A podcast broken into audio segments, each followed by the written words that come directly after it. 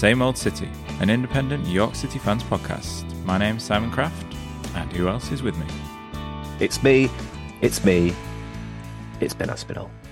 Now, can I just shock you, Ben? Yeah. I hate stoppage time goals, despite what I said on the last two podcasts. I've gone, I don't know what's happened, but very recently I've gone right off them.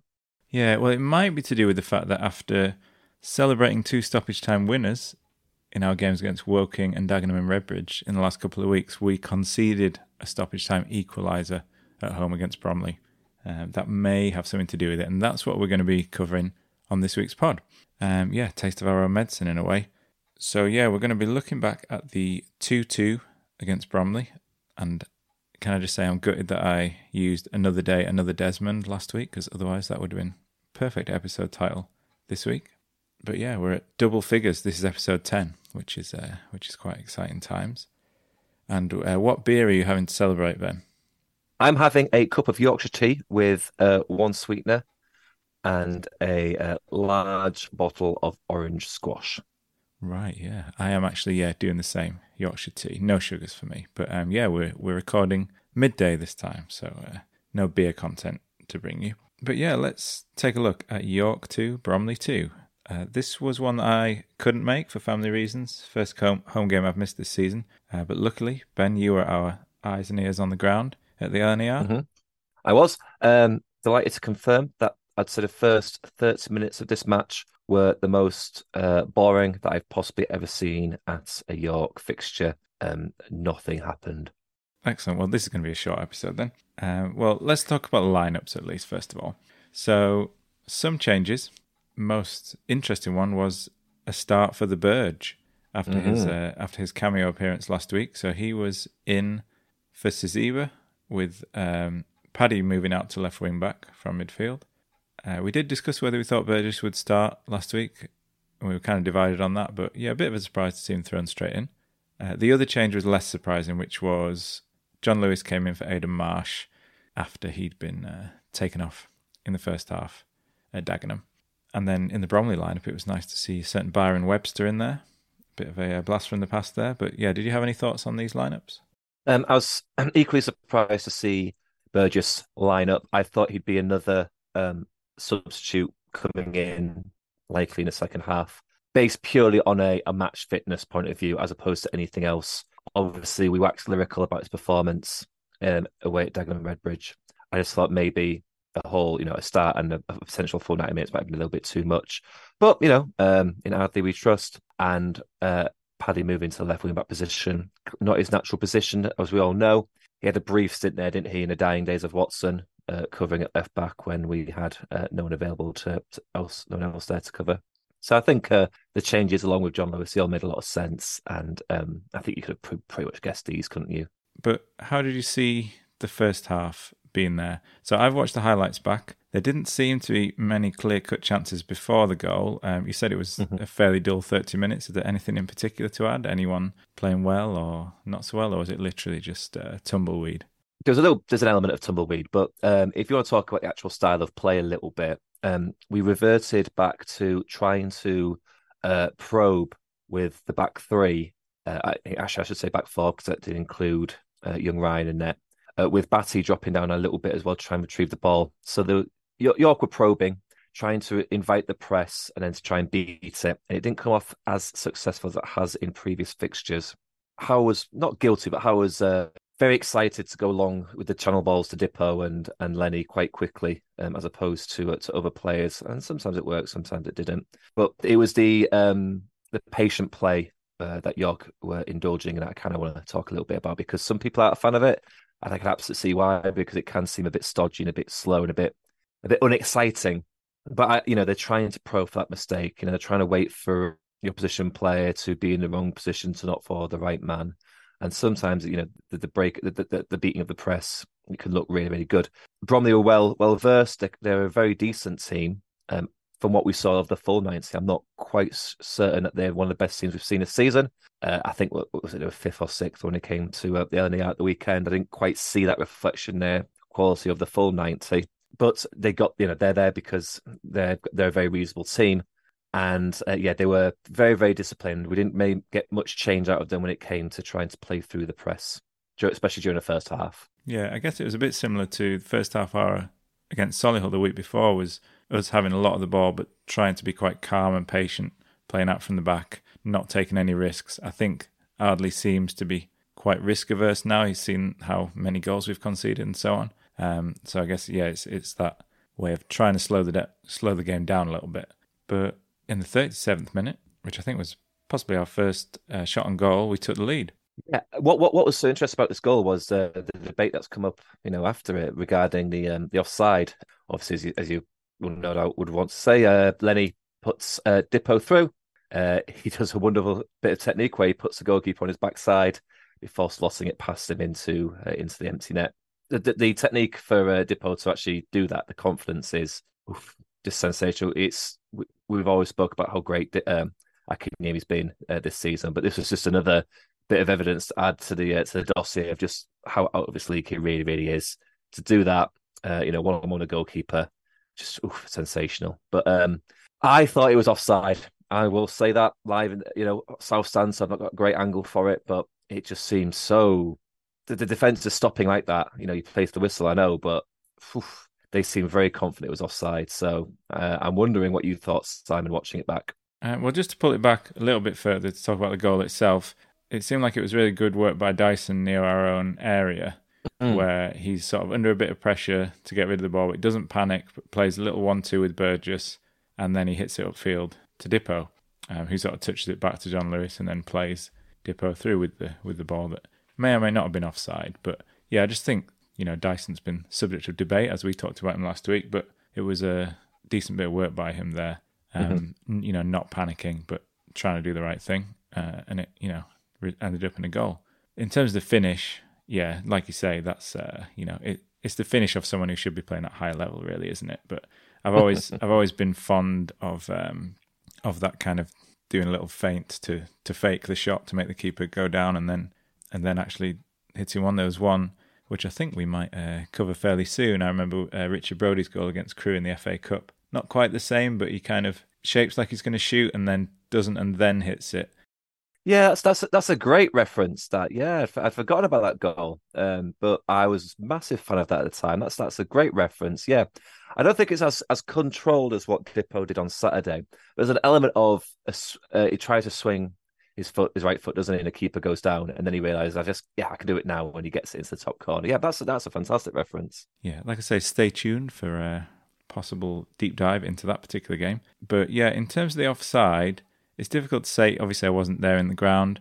I've seen people posting screenshots from video, and obviously on the highlights, they're not level with the players when you know the camera angle that you see. So it's clearly close one way or the other.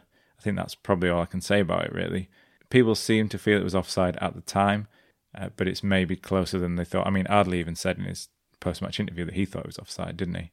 Without having those uh, magical VAR lines tracing down from people's armpits. We'll never know definitively, but um, yeah, obviously we conceded a goal that should have been given offside at Woking, so maybe it's uh, karma for that. It all balances out, doesn't it? Yeah, this is very much an old school lower league slash non league uh, contentious refereeing decision that um, Premier League fans are just simply going to forget exists due to VAR. but at least we didn't have to wait around for five minutes to find out if it stood. That's true. Um, so after that, Bromley had a couple of chances. Um, there's a free kick that Whitley saves that was um, taken by Lee. Not a bad save that one. And another free kick leads to a chance. For, well, I say a chance. It's a free kick that sort of floated in, and I think it's John Lewis who gets a touch on it to send it just wide of you know Whitley's far post. Did you see that one in in front of you?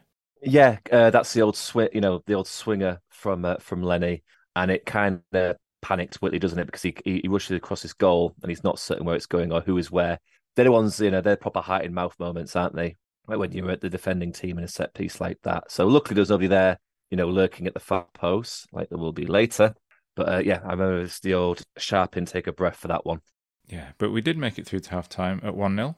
Now, obviously, we've been a goal up at half time a few times this season, and it hasn't always ended with a win. So, what were your thoughts at half time here? Were you pleased with how we were playing? I think we need to, we needed to play a little bit better. fearful very much so of uh, of um, the position in the league of Bromley. I wouldn't say I was nervous. I could see what we were trying to do with our style of play. So um, I think it was all up in the air. I just think the old cliche of wanting to keeping it tight at the back was going to be absolutely crucial uh, for the duration of the second. But you always knew with players like um, with with uh, John Lewis and like Akinyemi would always be a threat on the counter, or whether we'd start to turn on the uh, midfield, you know, uh, possession play. So I was quietly confident, but you know, um, with the way that York have been playing this season, there was always that apprehension, unfortunately. Yeah, and again, going from the highlights, it seemed like Bromley were fairly on top at the start of the second half, at least. that's very true. They had some chances, didn't they? Yeah, there was a, a couple of decent ones. There was one uh, which was Reynolds, um, which had come from a free kick that they'd swung in from the right, which we failed to clear. Um, ended up falling to Reynolds, who did a nice little turn and shot, um, and Whitley made quite a decent save, albeit one you'd expect him to make, but still. I think it's a good it's, it's a good save, um, and I think it's actually a little bit better because it does come through a good number of players, doesn't it, in the penalty area? So you do wonder about how sighted um, Whitley is with the save. So I've got to give him a little bit of credit. You're, you're right, it's a good height for, for Whitley, and it's not too far away from where it is standing position, but he has to react, um, I think, quicker than we initially think looking at that highlight because of the um, the number of people in in play in uh, in between the ball and the goalkeeper. So I think he deserves a little bit of more credit than usual for that one. Yeah, and they had another decent chance uh, after a counter attack where I think it's Olamola puts in a cross from the left, um, and one of the Bromley attackers didn't quite see who on the highlights, but puts a header just wide. Um, again, very decent chance that one, and ultimately they did end up making their pressure pay in the 65th minute when the equaliser went in. So first kind of key thing is that the ref plays an advantage after I think it's Batty with a late challenge. Yeah, Batty goes down, to, goes to ground, doesn't he? He doesn't get anywhere near the ball. Referee does well. Got to applaud that. He does well to play that advantage. He could have easily pulled it back, and Bromley would never have had had this particular opportunity. So, you know, some decent officiating. Following on from that, the ball gets worked to Jones on the left hand side of the area, and he puts in a low cross into the box, which seems to go past a fair few bodies, mostly City players. I think it maybe gets a deflection of someone. Again, it's hard to say, but it seems to sort of slightly slow down around the time when it's going past Cordner. So whether he gets a touch or whether it's the Bromley player next to him, I'm not sure. The end result is it finds its way to Michael Cheek at the far post, and um, yeah, he was there to uh, not turn the other cheek, but tap it in for the equaliser. Yeah, he, doesn't play a bum note, does he? He uh, finishes quite well. Uh, I'm very annoyed about this goal. I was very, very frustrated in the ground at the time. The highlights have not, you know, have uh, has has not satiated how annoyed I am about it. It's between Smith and it's between McLaughlin regarding who should be on Cheek. We know how much of a dangerous striker he is. The fact that he's alone like that in the penalty area, so close to the goal, it's just really, really annoying. Looking at the highlight, yeah, he just finds that space between McLaughlin and Smith, and you should not be having that much room as a as a top level uh, National League striker. Uh, he should not be having that much room to get a finish away like that with that much ease. Just so annoying. Uh, they had another chance not long after. Um, a shot from distance by Whitely was saved well by Whitley. No, I can't be doing with that. That's, that's potentially could have caused the universe to implode on itself. Imagine imagine him on countdown. yeah, but yeah, it was. Um, I mean, he was quite far out, but it was another decent save by Whitley. It was, yeah. I think this is the your um, we may have differed slightly on the previous um, effort and save from the highlights from Whitley, but I think this one we we pretty much very much agree on. It's uh, a decent height, it's a decent uh, proximity to, to Whitley, and he does well to get a good strong hand on it. It's the textbook uh, slash dictionary definition with a big, big, colourful picture of a decent save. Not long after that, we regained the lead, possibly against the runner play. Um, but yeah, it's 72 minutes in and it's all about Tyler Cordner, really, at least the, the start of this move. So he's bringing the ball out it from is, defence. Yeah. He plays a little pass to Ryan Fallowfield and then sort of continues his run to overlap on the right of the area. Uh, gets the ball back and then plays it in field to the Burge himself, Scott Burgess, who does a lovely little chip cross to the waiting Lenell John Lewis, who's found his way in between two of their defenders and heads it home. Um, I mean, this looked like a, a great goal on the highlights. Oh, it was a, you, are dead right. It was a great goal. It was a great goal to watch um, from the other uh, side of the action, as it were, compared to the highlights. Because um, what I love about the highlights is um, if you're watching these cold, you know, having not been at the match, you've got like you've got the, the like exclamation of like, why on earth is uh, Tyler Cordner in the right uh, wing position? But when you're watching it from the south stand, you know, to see him do that marauding run, you know, watching this, this big lad come into, you know, I'm going to get there. I'm going to go forward for this. I'm going to make things happen. I was like, oh, this is exciting. Um, the pass inside to Burgess finds him well. Another assist from Burgess to uh, John Lewis. It's a lovely little dinked cross. He finds uh, it's very precise. I really like that. It's really, really precise. It finds John Lewis wonderfully and he has a little header into the into the top corner. Although I won't say top corner specifically. I think maybe the goalkeeper could have been done a little bit better for Bromley. Not that I'm going to give any sympathy for him because he's an opposition player, but um, I think he just kind of lets it go past him. But you know, whatever. We, we, we were all the more happy for it. Lenny did his little non-celebration in front of us. Uh, I'm sure he has his reasons for that. It was it was quite uh, good to watch with uh, Dipo jumping on him, and you don't quite catch it in the highlights, but um, Burgess runs across from his position where he crossed the ball to join him in the celebrations in the front of the south stand, and he was doing um, like a very old fashioned um, little hand wave that like the Queen used to do. R.I.P. You know the old circular hand wave, the royal wee wave. I don't know why he was doing that, but it amused me anyway. So um, yeah, good on them all. Um, yeah, no, I thought was, there were lots of good elements to it. I mean, like I say, Cordner bringing the ball out and offering that extra man going forward, that's going to be difficult for teams to defend against if that's going to be something we're doing regularly because obviously they're not going to have a man to mark, you know, our centre back coming through. Um, and yeah, the the cross it was quite a small space for Burgess to to actually find the right spot, and then yeah, Lenny makes it look easy to finish, but I don't think it is necessarily easy. It's just one that you know he's one that's playing to his strengths, I guess. The thing about this point now is Simon, uh, this is not picked up in the highlights. Is um, at this precise moment, just before the goal, in fact, Ardley's lining up his subs, lining up his changes to make and try and change the uh, the flow of the game. And as soon as the celebrations have died down, both Burgess and um, John Lewis are replaced by Harriott and Kennedy. So um, if you still think of the game as 1 1, those are quite positive changes to make. And I just wonder, maybe with hindsight being the wonderful thing that is, would we want to make make those changes based on what happens in the 95th minute, based on how the rest of the game went in terms of the play?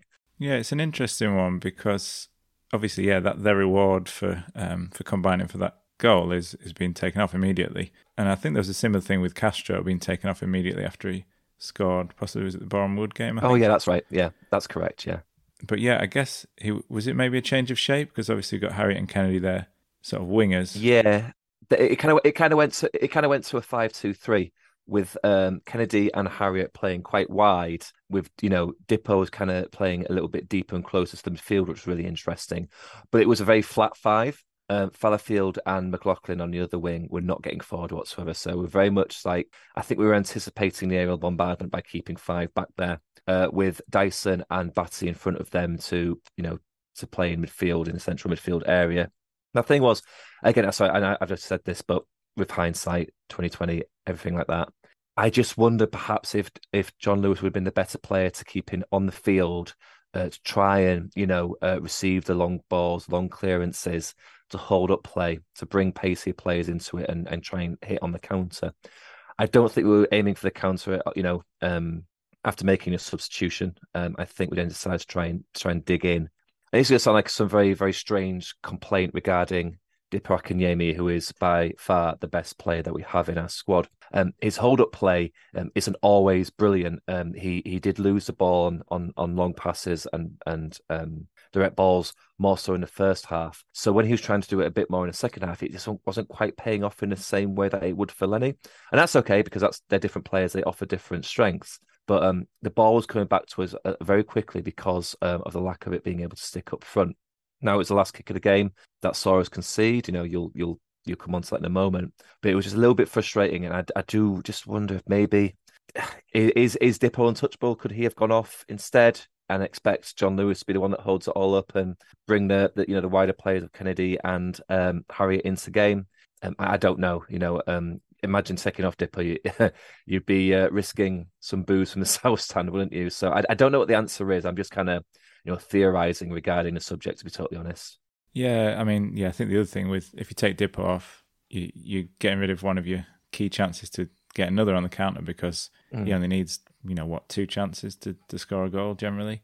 So yeah, I, I don't know what the answer is either. But you mentioned it was a sort of a flat back five, and I did note down for the next event that we looked like we were sitting back quite a lot, which I guess, you know, it's stoppage time. We're in the lead. That's inevitably going to happen. But it was really telling that, you know, we were just reverting to old habits of just retreating back so far that you're just inviting the pressure on. But yeah, so that next event is in the 95th minute. It's the disappointing equaliser. I think I think I think the worst aspect is uh, York fans were very much um, tempting fate with uh, you know singing at the Bromley fans. Is there a fire drill? It's just, ah, just don't do that. I don't believe in stuff like you know preempting fate by you know singing certain songs, but uh, when it goes bad like it did on Saturday, it does remind you of it. Yeah, don't sing that until the final whistle. Or if there is a fire drill, and then it's just you know. Yes, but that's a, that's helpful. Yeah, that, yeah, I agree. But yeah, it's Pasley who's got the ball over near the right touchline, floats a kind of slightly hopeful ball into the box, um, and it just evades everyone and bounces past Whitley into the net. Now, I think you texted me at the time describing it as a Whitley howler. It looks like a Whitley error on first watch. Maybe it is a Whitley error, but I can I've seen other people criticizing other elements of it as well. Maybe you know the ball wasn't put in that high. It could have potentially been headed clear by Cordner or Smith, who who were both sort of on that side of the area. Ardley mentioned the defensive line just being too deep as being one of the reasons why um, you know we conceded that one. What are your thoughts? Where does the blame lie for this one? It's it's Whitley still still to blame, but you cannot absolve uh, Cordner and Smith. It's a strange one. I have um, for the first time in in our podcast run, I have watched this goal back a good few times and once on half speed just to properly, you know, take it all in. It's it's the fact that Cordner or and or Smith, you know, kind of let it bounce, kind of let the ball bounce in the penalty area like that. There's no reason why, um, you know, Cordner could be. I'm, I'm looking at a still of it right now. Cordner can be. He's looking at the man. He's not looking at the ball. Or maybe he could do better. You can see Smith's Smith's um, very much looking towards his left uh, again, not looking at that. It's like it's Zapruder film. This. It's like I'm watching um, JFK getting shot. Um, and then the, the bounce happens, and it just bounces underneath with these palms, which is just it's just really bizarre. But yeah, and then there's the ignominy of um, Cordner and uh, Whitley exchanging words. Smith looking a little bit dejected. The other player just looking completely like bamboozled by what's happening. Yeah, I mean, I get that the keeper. I mean, you do see those goals go in where it's it's curling in in a, you know it's an in swinger, and it just ends up bouncing into the far corner because they're waiting for a touch. And obviously, you do have to be there ready for a touch to to change the course of the ball. But like you say, it's not that far from Whitley, so I feel like could he have adjusted his positioning so that if it does just float through, he's there to collect it. I mean, the other issue is is, is there not a, a possibility that Whitley could have like just barged through his defenders to get a fist or a, a, a catch the ball, and that's Maybe. I mean, it, it's a decent height. That's what I mean. It it wasn't too high that it couldn't have had headed clearance. And yeah, I think if Stockdale's in goal for that, obviously he didn't have a perfect start to this season, but one thing he does do is sort of dominate his area and, and come for anything that's within claiming distance. I think he yeah he, he probably tries to come and claim that one. But yeah, it's just another another one where you know we've we've done a lot of the right things and then we've just been punished by sort of basic errors, and it's it's it's just another frustrating one. But yeah, yeah, I agree, and that's that's that's the element of it. It's frustrating. I mean, to see the ferocity of in which uh, Whitley and uh, Cordner do speak to each other in the clip. I guess if you want to try and take the positive from that, you know, it shows that they give a damn you know, about conceding a, a 95th minute equaliser to uh, to lose two points. Yeah, and that was another thing that Ardley picked up on was that he couldn't fault the effort of the players, and he you know he felt they'd played two games a week, three three weeks in a row, and he felt that they'd given everything they could, even if you know mistakes had been made. I, I would totally agree with that. I think upon reflection of the whole 90 minutes, there's an argument to be made that it was possibly Calder's best game, if not, I don't know, one of his best games, if not his best game. He did he did really well. He was crucial for the second, wasn't he? Um, he didn't really give much pocket change to uh, to the Bromley strikers. So yeah, uh, fair play to to to, to Calder for uh, for playing so well yeah, at the end, it definitely did feel like um, two points dropped on that uh, number nine bus back into the York City Centre. Yeah, well, let's look at the tweets uh, to see other people's reaction uh, to that one. So, Will Harris, sometime same old City guest, said, Would I have taken a point before the game? Yes. Did we play well? Not really. Is Dipo the absolute boy? He is. Is it annoying to concede like that at the death, to be denied two points we didn't deserve? You bet. J286 says, Feels like karma for the Dagenham game. The Lord giveth, the Lord taketh away. Dips putting the keeper on his backside, then slotting home a real highlight. Rock and Roll Nobody said, I think we are all well aware of the player at fault for the late conceded goal. I appreciate Ardley doesn't want to throw anyone under the bus, but if Stockdale isn't fit soon, then we should try Watson. Goalkeeping mistakes have cost us a lot of points already. Yeah, I mean, I guess that that's undeniable, but one thing we have pointed out as well in recent weeks is that Whitley has made quite a few saves that not, not necessarily every other keeper would have done. I would like to add that I have never watched Rory Watson play, uh, and I can't speak for all York fans, but I'd be willing to bet that not many York fans have seen him play. The reason I don't think he's better than Ryan Whitley simply because of the fact that he isn't Ryan Whitley. Um, to say he deserves a run in the team is um, a bit of a leap, if you ask me. To be honest with you, it's not based on anything other than the fact his name is different. But I mean, yeah, fair point. We have seen quite a few goalkeeping errors in recent weeks, so you know, there's two sides to that debate. Another tweet from Dave Olson 16 points dropped from winning positions this season, and only 14 points gained in those games where we've taken the lead. Tells you everything about our inability to kill teams off and hold on to leads. Yeah, that's that's a fairly damning statistic, that one. One from Steve Hills. We invite pressure on as so little going forward. Ardley abandoned his preferred 4 4 2 as we leaked so many goals. If we don't sign a left back this month, we genuinely could be in a relegation battle. Bored of saying it, bored of dropping points. So, quite a negative reaction there. Different stance on things by York City Tom here, who said it's all irrelevant. We are on the verge of something big. No doubt, no doubt. Uh, tweeted to us from the uh, the uh, the Azumas train back to uh, back down south to London. Bless him. And last one from Mick Cordukes, which just simply said, "Same old city." And that's the name of the podcast. Ah, yeah, I can see that. I can see that link there. Uh, any final thoughts on on that game? Uh, no, it was very much run of the mill uh, National League fixture.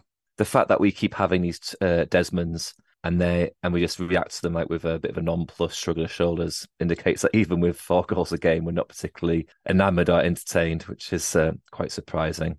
But I am uh, looking a little bit forward and I've said this to a few people, I'm really happy, a little bit excited now that um, Ardley and Cox can like really get their claws into the players without a midweek game for next. Um, I think it's next two weeks, isn't it? So we can actually look look at a little bit more at the tactics that can allow some time for players to recover or to to get more, you know, to get fit at the training ground.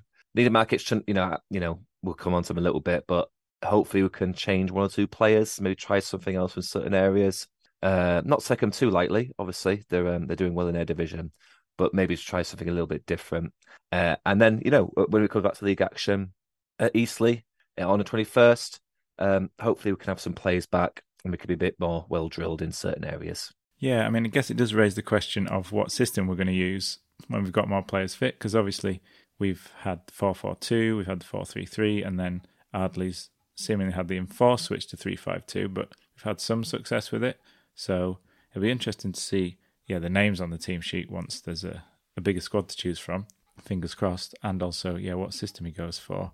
There's a few stats been mentioned so far. I think an interesting one is that so Ardley's been in charge for eight games.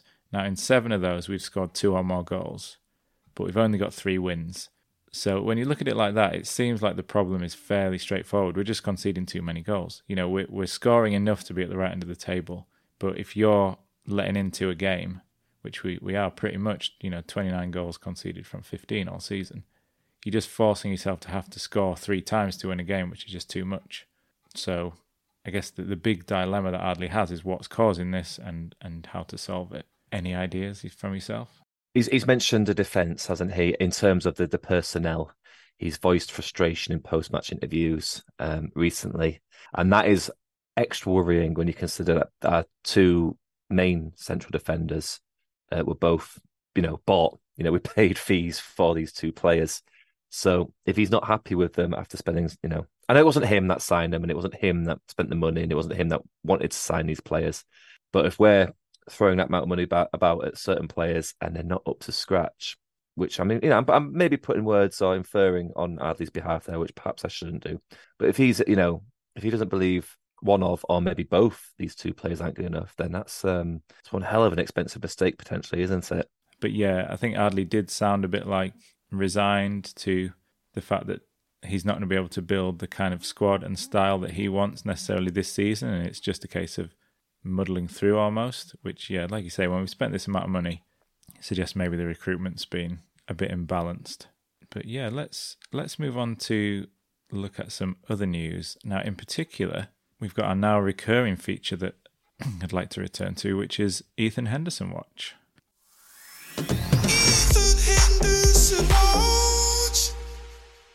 Uh, Ethan Henderson did not play in Atherton Collieries' 4 0 defeat away at North Ferriby in the FA Trophy.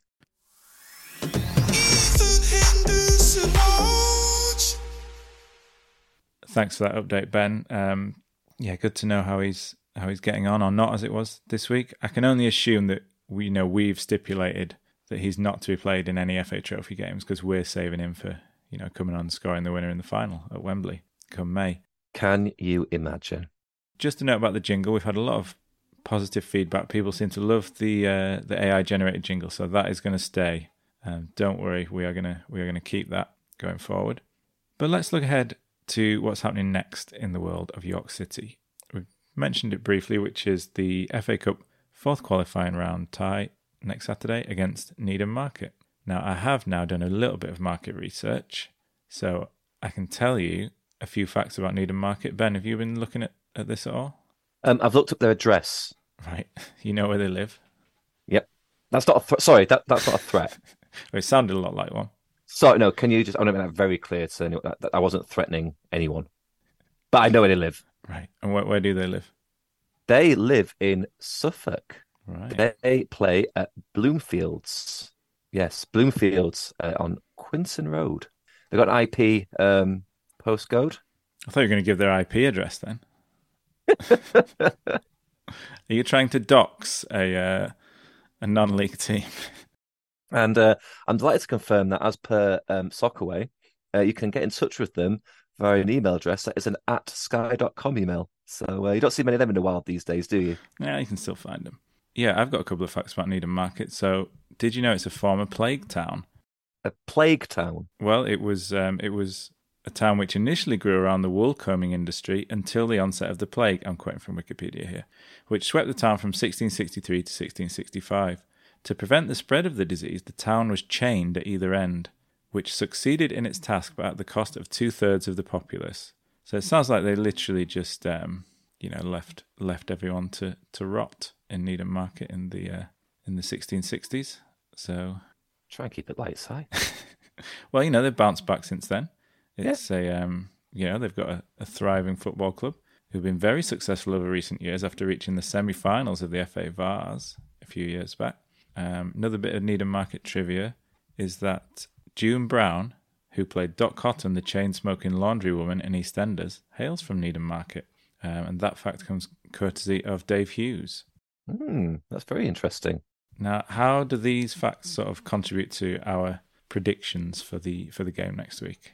Uh, they don't. Um, I will say that uh, Needham Market were knocked out of the FA Trophy on Saturday by Cray Wanderers, one of uh, Moses Cody's many former clubs. Um, so they're going to be out for cup revenge. They're going to be wanting a proper cup set, but they are also playing on Wednesday. Uh, they're making the long trip to Long Melford to play in something called the um, the Suffolk FA Premier Cup. So um, hopefully that will uh, you know give them a few injuries, a few red cards, and we should hopefully put them to bed quite easily uh, on Saturday.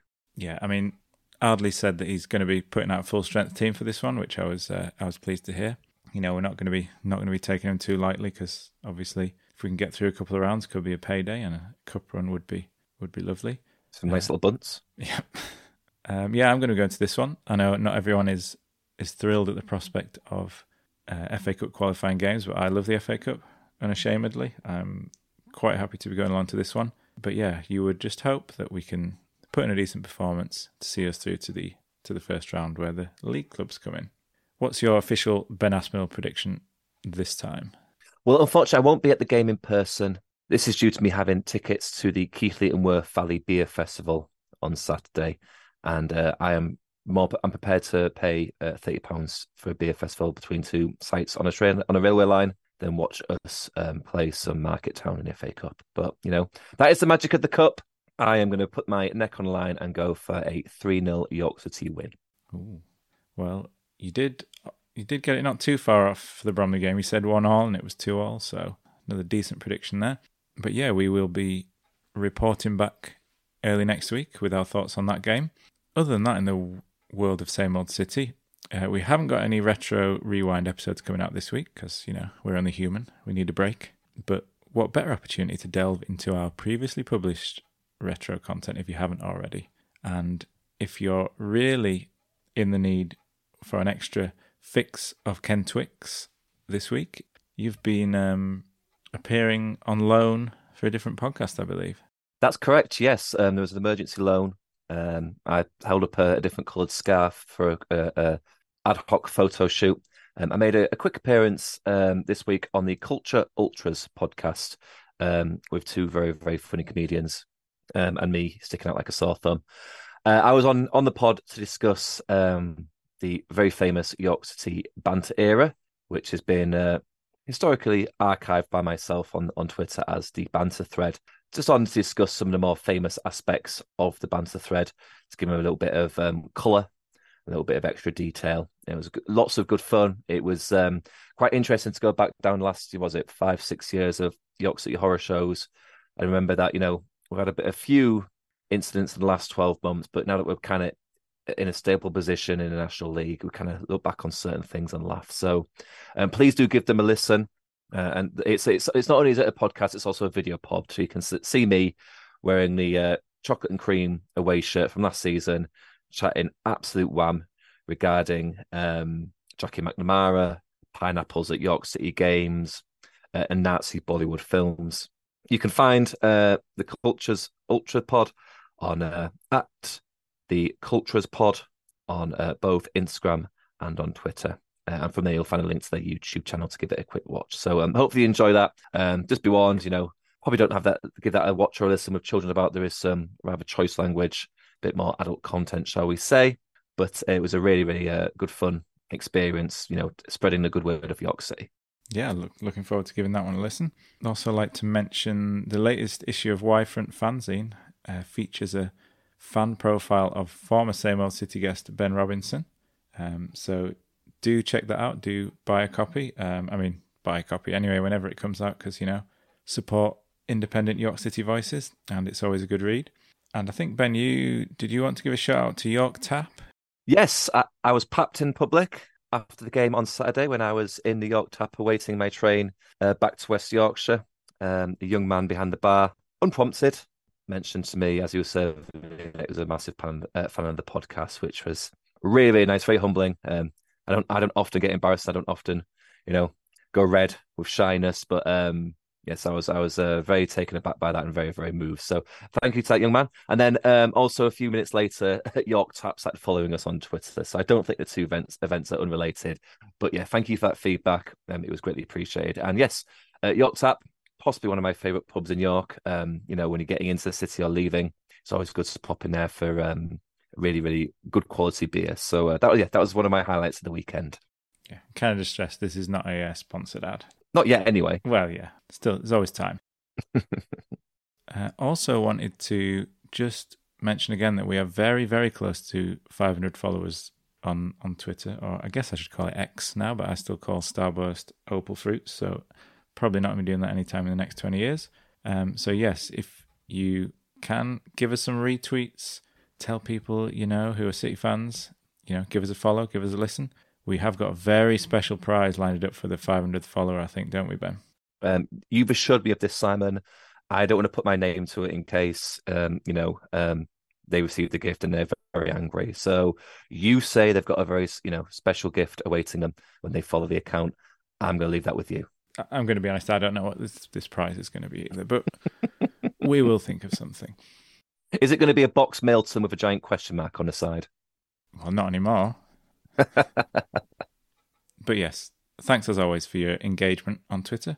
And where can I find us on social media, Simon? Oh, you can find us at, at Same Old City Pod on both Twitter or X and Instagram as well. Yeah, at the time of recording, we're on 495 followers, so very close to that mark. And we've made it to double figures in episodes. Yeah. I mean, more if you include the retro stuff. But yeah, uh, another nice landmark would be getting to that 500. It has, yeah. It's been um, a topsy turvy season so far. We've not quite reached the heights that we wanted to in, in the league, but it's been fun discussing it and, and it's been fun dis- uh, sharing our thoughts with fellow City fans and you know uh, getting to know plenty more City fans via social media. So we've enjoyed it, and here's to uh, here's to many many more. Yeah, absolutely. But yeah, until next time, keep the faith.